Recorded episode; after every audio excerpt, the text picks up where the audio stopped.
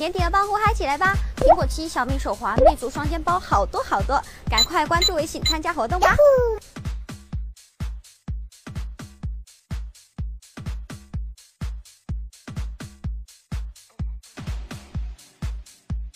欢迎收看十月三十日科技早班车。据外媒报道，到今年年底，阿里云 OS 系统在中国大陆智能手机市场的装载量将超过苹果 iOS 系统，跃居第二名。魅族、小辣椒和朵唯为目前装载云 OS 的三大手机供应商。到二零一六年年底，预计在中国大陆智能手机市场上，阿里云 OS 系统的份额将达到百分之十四，超过苹果的 iOS，成为中国第二大智能手机操作系统。尽管去年苹果 iPhone 在华销售呈现了爆炸式增长，但最近该地区的 iPhone 销量却出现了负增长，导致苹果 iPhone 在华销量连续三个季度同比下降。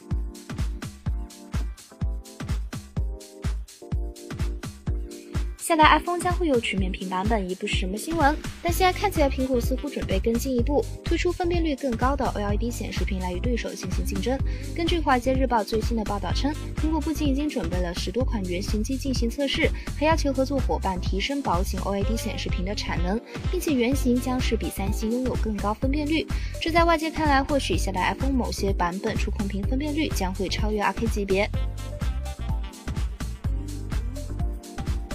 二零一六年，华为、OPPO、vivo 成为国产手机三巨头，出货量分列前三。二零一六年已经接近尾声，三家势头不减，信心十足，已经定下了二零一七年的小目标。其中，华为以一点七亿台拔得头筹，OPPO 和 vivo 分别以一点六亿台和一点五亿台位列榜眼和探花。值得一提的是，今年十月十四日，华为 Nova 发布会上，华为宣布二零一六年的第一亿部智能手机正式下线，今年更是定下了一点四亿部的目标。根据 Gartner 最新发发布的第三季度全球智能手机销售报告，华为、OPPO、vivo 三家中国手机厂商的销量已经占据全球总销量的百分之二十一，而且同比全部上涨。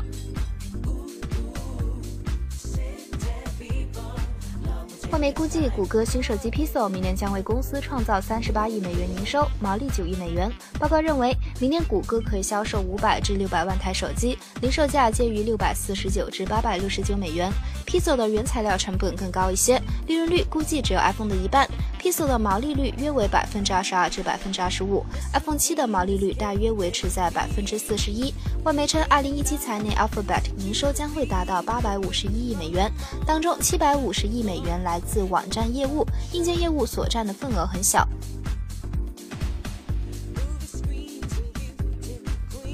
在大家看来，苹果是一家相当神秘的公司。它强大到可以在与 CIA 与 NSA 的斗争中取得上风。但是，即便如此，这家科技巨头也无法阻挡来自天空的窥探。日前，有人用无人机在库比蒂诺航拍了苹果的新总部 Campus R。